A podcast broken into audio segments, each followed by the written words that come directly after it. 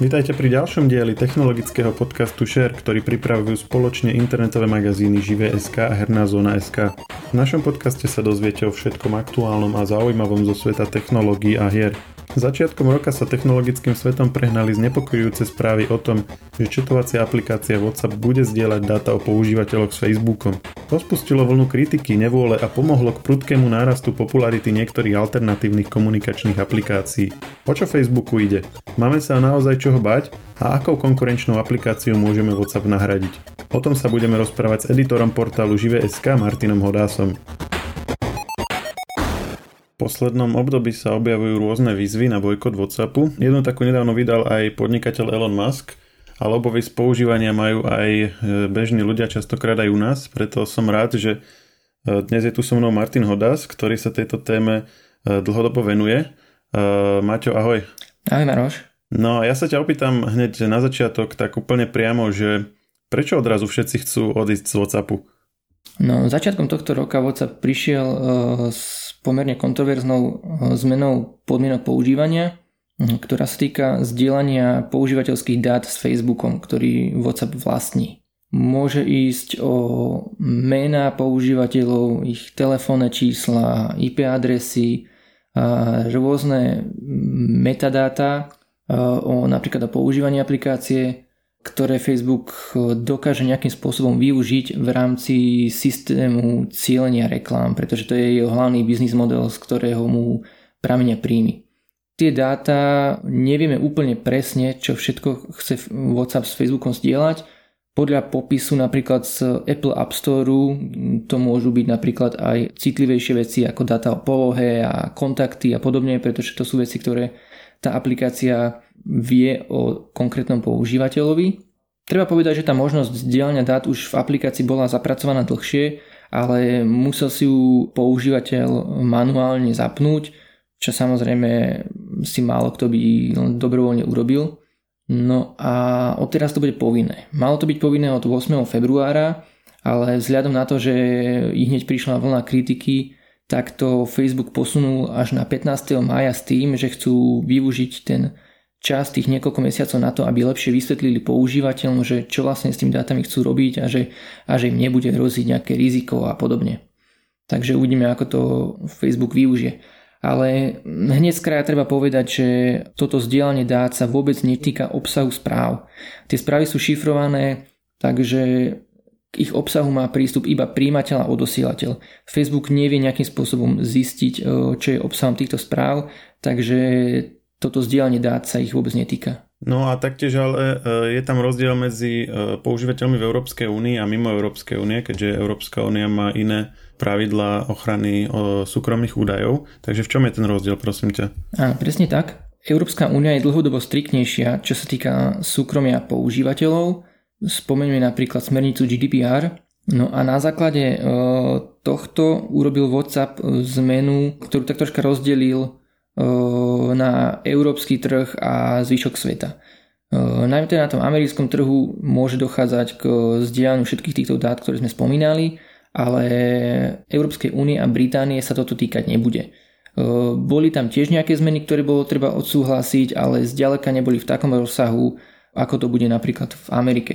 Takže v tomto smere môžu byť tí európsky používateľia oveľa pokojnejší, ale nič negarantuje nám na teraz, že Facebook nepríde s nejakou kľúčkou alebo s nejakým spôsobom, ako takéto zmeny zavedie aj na európskom trhu niekedy v budúcnosti. Hm, dobre, ale to je ako hypotetická nejaká obava, ale ten povyk okolo toho, alebo to halo okolo toho, že teraz veľa ľudí napríklad aj minimálne v mojom prípade z mojej bubliny, teda od ľudí, ktorí ani napríklad IT veľmi nesledujú, ale chodia im možno od ich známych a podobne správy, že WhatsApp ide niečo meniť a radšej chodia ťa preč, lebo bude ťa sledovať Facebook a tak. To znamená, že tieto veci sa nás vlastne tu v Európskej únii ani netýkajú? V podstate áno. V podstate áno. A teraz e, môžeme byť pokojnejší, ale Facebook je známy tým, že on naozaj využíva všetky možné dáta, ktoré má k dispozícii a tie dáta, ktoré môže nejakým spôsobom získať cez WhatsApp, bude chcieť do budúcna určite získať. Takže je to skôr možno len otázka času, že kedy nájde nejaký ten spôsob alebo vhodný rozsah, ako ich dokáže nejakým spôsobom zapracovať a využiť vo svoj prospech. A veľa ľudí má okrem Whatsappu, samozrejme teda používa Facebook, má nainstalovaný Facebook Messenger. Pokiaľ ide o ten, tak z toho už tie dáta Facebook získava. Dajme tomu, keď niekto používa na mobile Messenger a Facebookovú aplikáciu, znamená to, že Facebook už tie údaje od neho má tak či tak, alebo je tam v tom Whatsappe aj niečo navyše?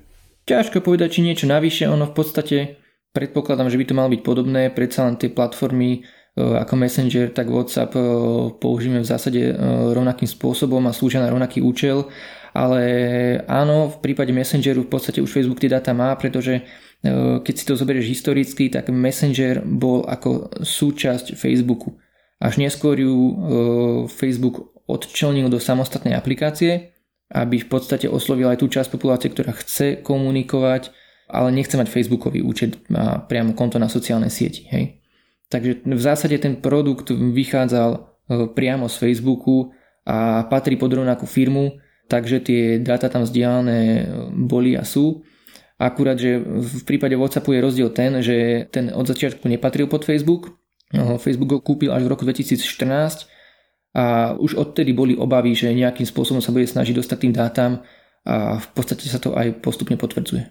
E, čiže keď si to zhrnieme, pokiaľ by niekto naozaj mal obavy z e, ochrany osobných údajov, napriek e, teda tomu, čo sme povedali, že v rámci Európskej únie aj tak zatiaľ k ním Facebook nebude mať prístup, tak by si musel asi odinštalovať aj nielen WhatsApp, ale aj Messenger a aj Facebook, aby sa reálne chránil.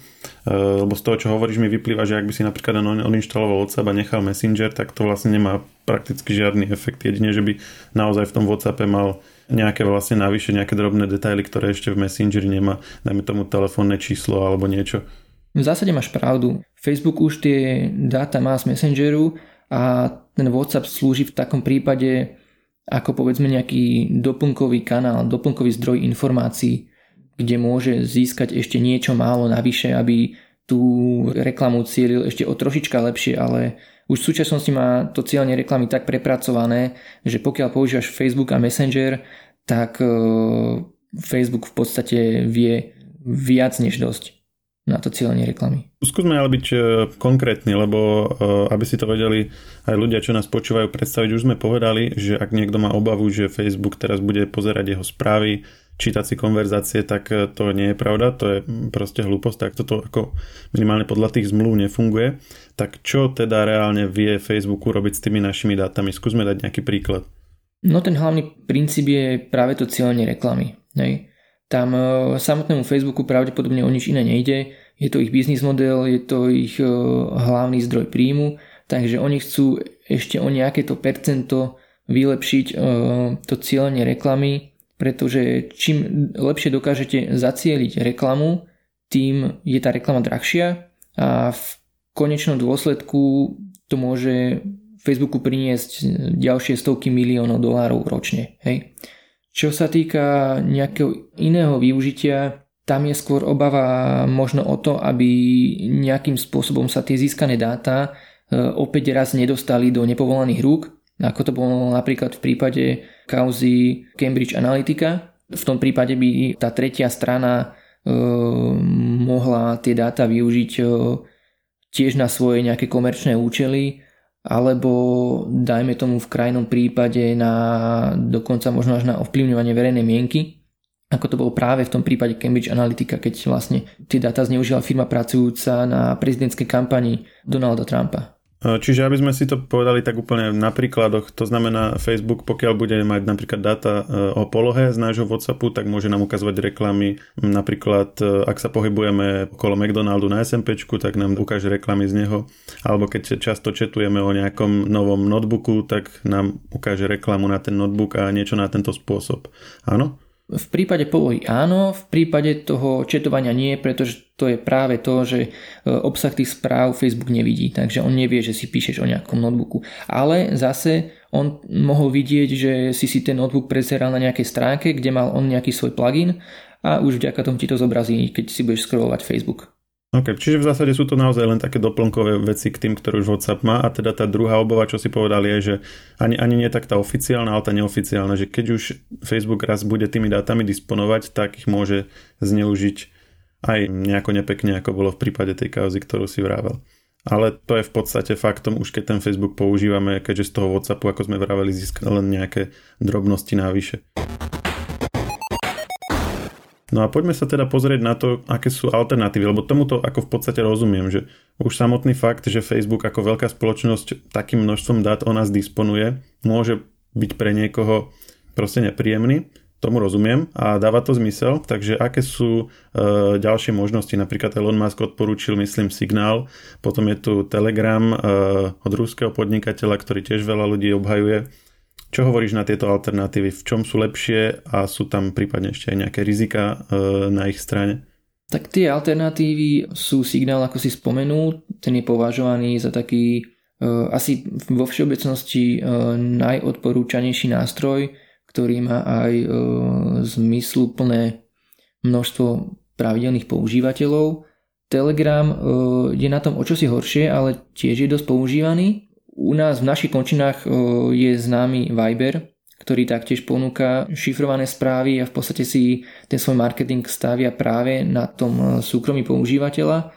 No a ešte poslednou takou e, možnosťou, ktorá stojí za zmienku, je vlastne Tríma, ktorú nás preslavil Marian Kočner a ktorá sa vlastne od všetkých týchto riešení líši tým, e, že nie je zadarmo, ale za poplatok.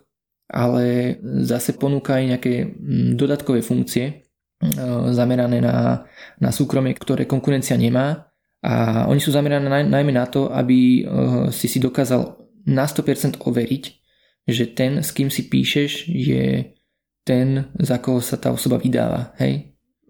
Máme k tejto aplikácii aj recenziu na webe, takže odporúčam tiež pozrieť. Ale podľa toho, čo hovoríš, tak tieto aplikácie síce si robia marketing eh, o tom eh, na základe toho, že sú bezpečnejšie, majú možno nejaké, niektoré nástroje navyše na ochranu súkromia alebo zisťovanie identity toho, s kým sa rozprávame, ale v zásade ten koncept je ten istý v tom, že je to jedná spoločnosť, ktorá má svoje servery a celá tá komunikácia prechádza cez nich. Čiže vlastne je e, ako keby na, na nich a na ich vlastne nejakej zodpovednosti a dôvere, že s tými našimi dátami budú narábať tak, ako slubujú. E, čiže není to v podstate podobná situácia ako ten Facebook, že v zásade závisí len od tých nejakého rozhodnutia alebo zmeny zmluvných podmienok a môžu vlastne robiť to isté, čo dnes robí Facebook? Ako sa to vezme? V prípade signálu, Viberu a Dreamy tie správy nie sú uložené na serveroch spoločnosti. Oni sú uložené iba v telefóne príjimateľa a odosielateľa. A navyše sú zašifrované, ten šifrovací kľúč má opäť iba príjimateľ a odosielateľ, takže tam je to e, riziko oveľa menšie. Je to skôr o tom, že či má tá aplikácia otvorený zdrojový kód, ktorý vedia nezávislí odborníci prekontrolovať, alebo mm, či tam nie sú nejaké zraniteľnosti a podobne. Či naozaj tá aplikácia ten kód vykonáva tak, ako ten tvorca sľubuje. Teda počkajte, doplním, že e, Signál je ten, ktorý má otvorený kód, ak sa nemýlim, je to tak? Áno, Signál má otvorený kód, Trima momentálne e, koncom roka taktiež e, sprístupnila verejne e, svoj kód a Viber s Telegramom myslím, že majú uzavretý. A povedzme si niečo o tom, ako si tieto spoločnosti zarábajú. Pri Trieme sú to priame platby používateľov, keďže je to poplatnená služba, tam je to celkom jasné, ale ako je to pri tých ďalších troch službách, keďže ten ich biznis model nám napovie, že či budú mať nejakú motiváciu niečo robiť s tými dátami, alebo či príjem majú riešený inak. Hej, Tríma vlastne na to ide najprámejšie, ako si povedal, tam je tá priama platba od používateľa za doživotnú licenciu, ale zároveň v septembri získali aj investora, vďaka ktorému práve e, mohli otvoriť ten zdrojový kód, pretože e, oni si ho pôvodne chránili práve preto, aby niekto ho proste neskopíroval a nepriniesol bezplatné rovnaké riešenie, ktoré by ich vlastne podkopalo. To nám takto vysvetlili v roku 2019, keď sme sa ich na to pýtali. Ehm, momentálne teda vďaka tej investícii sú ehm, finančne sebestačnejší, takže ehm, mohli urobiť ten extra krok, aby ten kód mohli otvoriť a v podstate ako keby si pridať na dôveryhodnosti. Čo sa týka signálu, on na to ide inak, on je vlastne neziskovou organizáciou, čiže nie sú tam žiadne reklamy, žiadne poplatky a tá aplikácia žije iba z rôznych darov a príspevkov a napríklad dostala 50 miliónov dolárov od eh, Briana Ektona, ktorý zakladal WhatsApp, ale odišiel z neho práve po tom, čo ho kúpil Facebook a mali nejaké nezhody ohľadom monetizácie a zberu dát a podobne. Telegram momentálne nejako tú aplikáciu nemonetizuje. E, do budúcna e, sa hovorí o tom, že nechce síce zaviesť reklamy, ale povedzme, že tie reklamy budú nie v súkromných četoch, ale iba v tých e, veľkých skupinových četoch, lebo on na, naozaj ponúka skupinové čety s 10 tisícami používateľov, takže tieto by mohli byť nejakým spôsobom monetizované formou reklamy a taktiež formou príjmania príspevkov po vzore e, signálu. Ale v každom prípade tvorcovia sľubujú, že tie dáta používateľov nejakým spôsobom nechcú monetizovať a predávať, takže e, snad to tak bude, ale opäť je to o tom, že či tým ruským tvorcom dôveruješ alebo nie. No a asi najprepracovanejší model e, má v súčasnosti Viber, ktorý e, má aj reklamy v aplikácii, nie sú veľmi agresívne, ale sú tam. Potom má rôzne komerčné spolupráce, že napríklad komunikujú s tebou firmy nie cez SMS, ale cez Viber. Takže keď napríklad Alza vie, že máš číslo aj na Viberi, tak ti pošle správu, že ti prišla nová objednávka cez Viber a nie cez SMS. No a potom predávajú rôzne drobnosti v aplikácii ako nálepky a kredity na volania na bežné telefónne čísla a podobne ale v podstate napriek tomu, že majú viacero takýchto kanálov, z ktorých im pramenia príjmy, tak v podstate len minulý rok boli prvýkrát v zisku. A pritom Viber funguje už od roku 2010, hej. Takže keď si zoberieš v porovnaní s tými ostatnými aplikáciami, ktoré toho robia na tú monetizáciu oveľa menej, tak uh, to pôsobí tak zaujímavo, že, že ako vlastne sa tie platformy dokážu dostatočne uživiť, hej. že či vôbec dokážu si dlhodobo udržať ten svoj biznis model, keď e, Viper, ktorý to má oveľa lepšie prepracované, aj tak má stále ešte problém sa udržať. Takže čo potom taký signál alebo Telegram a podobne. Hej, presne tak. A v podstate e, tam je rozdiel aj v tom, že akú veľkú má používateľskú základňa tá aplikácia. Hej. Predsa len WhatsApp má 2 miliardy používateľov a Viber má možno okolo 300 miliónov, e, Telegram nejakých 500 miliónov. Takže predsa len aj keď máš viacero tých kanálov monetizácie, tak e, tých používateľov je tam výrazne menej, čiže to hrá tiež dôležitú rolu. Čiže na jednej strane tu máme veľké spoločnosti, ktoré síce s financiami nemajú problém, ale máme tam obavy o ochranu súkromia a potom máme takéto menšie, ktoré majú aj menej používateľov a hlavne teda nemajú celkom doriešené tú dlhodobú udržateľnosť. Čiže uh, vlastne aj jedna aj druhá strana má nejaké výhody a nevýhody.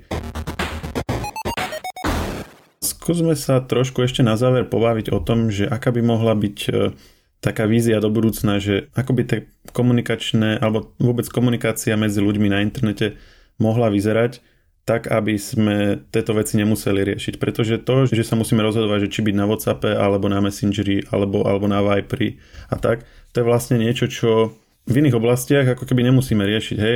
Keď sme sa predtým rozprávali, tak ty si povedal uh, klasické telefonické hovory, SMS-ky, že to je ako keby som si teraz z Orangeu nevedel poslať SMS-ku na štvorku a podobne. Uh, z počítačového sveta uh, typický príklad je e-mail, ktorý vlastne um, ako protokol vznikol dosť dávno na to, aby proste um, bol pod záštitou nejakej súkromnej firmy. Je to otvorený protokol, ktorý hociaký provider môže zapracovať Opäť dnes ja neviem predstaviť, že by z Gmailu sa nedal poslať e-mail na Hotmail a podobne, pritom je to vlastne presne tá situácia, ktorú máme s týmito četovacími aplikáciami. A sú nejaké také protokoly, ktoré sa o takéto niečo ako robí e-mail pri správach, o čo sa snažia pri uh, četovaní. To je napríklad ten uh, niekdajší Jabber alebo XMPP protokol, v podstate, ktorý vlastne sa snaží byť takým e-mailom pre četovanie eh, IRC, boli kedysi to četovacie miestnosti. Existuje nová iniciatíva, volá sa, že Matrix protokol, ktorý je v podstate tiež niečo podobné. Eh, myslíš si, že takéto prístupy majú šancu, alebo že to už v dnešnej dobe je skôr také snívanie tých niektorých nadšencov, ktorí majú radi teda otvorené platformy. Lebo, lebo musíme povedať, že tá hlavná výhoda v tomto okrem toho, že by sa potom z hociakej aplikácie na hociakú dali posielať tie správy je, že sú to vlastne otvorené systémy, teda vieme si ich skontrolovať ten ich zdrojový kód, podobne ako e, v prípade signálu, avšak e, ďalšia dôležitá vec je, že sú e, decentralizované. To znamená v prípade signálu, Telegramu, Viperu, čohokoľvek, majú oni tie servery, cez ktoré tá naša komunikácia ide. Avšak v prípade týchto alternatív, ktoré sme načrtli a podobne funguje e-mail a čokoľvek iné, tak je to vlastne len protokol. To znamená, že je len e, nejaká špecifikácia toho, ako má ten server vyzerať a ako má pracovať a ktokoľvek si môže doma vlastne urobiť taký svoj domáci server pre četovanie a komunikovať s ďalšími servermi. Takže by to bolo niečo, čo by bolo vlastne celkom nezávislé od nejakých konkrétnych spoločností. Ako vidíš vlastne budúcnosť četovania v tomto smere? Neviem, či by to malo ísť práve formou nejakého unifikovaného protokolu alebo niečo podobného. Každopádne tá možnosť technologicky zvládnuť tzv. interoperabilitu, kedy jedna aplikácia dokáže preposielať správy alebo telefonáty na konkurenčnú platformu, je technicky možná. Tie riešenia sa nájdú, ale ide v tomto prípade možno skôr naozaj o vec toho, či ten trh chce. Či tie, hlavne tí veľkí hráči, či niečo podobné umožnia. Pretože výhoda takéhoto riešenia by bola naozaj, že môžeš si ty podľa ľubovôle vybrať aplikáciu, ktorá sa tebe najviac hodí, napríklad kvôli lepšiemu zabezpečeniu a tak podobne. Otázka je, že či by to mm, spoločnosti ako Facebook, alebo aj ďalšie, dajme tomu Twitter, hoď má, tiež má svoj systém posielania správ, alebo Apple, ktorý má iMessage a ďalší, že, že či by mali nejaký záujem na tomto, lebo v, predsa len pre nich je to ako konkurenčná výhoda, keď tých ľudí majú na svojej platforme versus aby boli proste niekde inde. Mm, áno, o to ide, že vlastne pri používateľ by to bolo pohodlné, ale pre tie firmy, eh, ktoré sú eh, trhovými lídrami, by to bolo pravdepodobne iba nevýhodou, pretože pre nich by to nemalo žiadny praktický význam, pravdepodobne. Eh, ten WhatsApp napríklad, keď má 2 miliardy používateľov, tak nepotrebuje žiadnu ďalšiu konkurenciu, on nepotrebuje, aby sa jeho správy dali posielať na nejakú menšiu platformu, pretože keď si zoberieš 2 miliardy používateľov, to je skoro ako keby mal WhatsApp takmer každý, hej. Takže pre nich by to nemalo nejaký praktický význam a naopak by iba zväčšili konkurenciu, pretože napríklad teraz z Viberu alebo Signalu, ktorý má teraz možno nejakých 30 miliónov používateľov iba, by si zrazu mohli ľudia písať s dvoma miliardami ľudí. Zatiaľ čo doteraz sa naozaj musia rozhodovať pri tých platformách, pretože na čo si nainštalujem platformu, kde nie je moja rodina, kde nie sú moji priatelia, kde nie sú moji kolegovia. Takže táto bariéra by vlastne padla to by prinieslo tlak práve na to zabezpečenie, pretože v dnešnej dobe, keď sú ľudia citliví na dáta, tak by si pravdepodobne e, veľká časť z nich začala vyberať skôr tie messengere, ktoré majú ten dôraz na súkromie. Hej. A to by pravdepodobne teda nebol WhatsApp ani e, Messenger od Facebooku, takže pre nich by to bol potenciálne odliv používateľov a žiadny praktický prínos, zatiaľ čo tie menšie platformy ktoré s takýmto no, technologickým návrhom prišli, by z toho výrazne profitovali. Áno, v podstate niekoľko príkladov toho, že sa to udialo, by sme vedeli nájsť. Naj, najlepším príkladom sú asi tie spomínané e-maily, ktoré mali proste to šťastie asi, že, že prišiel ten protokol skôr ako sa vo veľkom internet rozšíril medzi ľudí. To znamená, keď už veľké firmy začali vytvárať svoje e, e-mailové klienty, tak už proste ten protokol bol a bol zabehnutý, takže ako keby nemali na výber a museli sa podriadiť tomu štandardu. Ale mm, pokiaľ by to malo byť niečo nové, zrejme asi sami od seba by to nerobili. Musel by tam byť nejaký tlak buď od používateľov alebo od autorit, Čiže technicky by to možné bolo, ale pokiaľ by tam nebol nejaký silný tlak na nich, asi to neurobia. Hoci tá, tá vízia je veľmi, veľmi lákavá. Presne tak. Možno práve ten tlak od autorít, od úradov, od niečo ako Európska únia by mohli pomôcť to nejakým spôsobom nakopnúť, ale momentálne to je naozaj hudba budúcnosti a tak skoro sa nie, niečo podobného pravdepodobne nedočkáme. Dobre, Martin. E, ďakujem pekne, že sme to takto rozbrali. Dúfam, že to poslucháčom ozrejmi celú tú situáciu o tom, že čo sa to vlastne s tým Whatsappom a Facebookom deje a že im to pomôže rozhodnúť sa, či teda odídu alebo zostanú, alebo či si vyberú nejakú alternatívu. Vysvetlili sme, v čom spočívajú, v čom sú ich výhody a nevýhody. Ďakujem ti pekne a počujeme sa opäť pri nejakej novej téme. Ahoj. Ďakujem ja, pekný deň. Technologický podcast Share môžete počúvať v kanáli podcasty Aktuality.sk. Na odber všetkých nových dielov sa môžete prihlásiť cez iTunes, Google Podcast, Spotify či ktorúkoľvek podcastovú aplikáciu.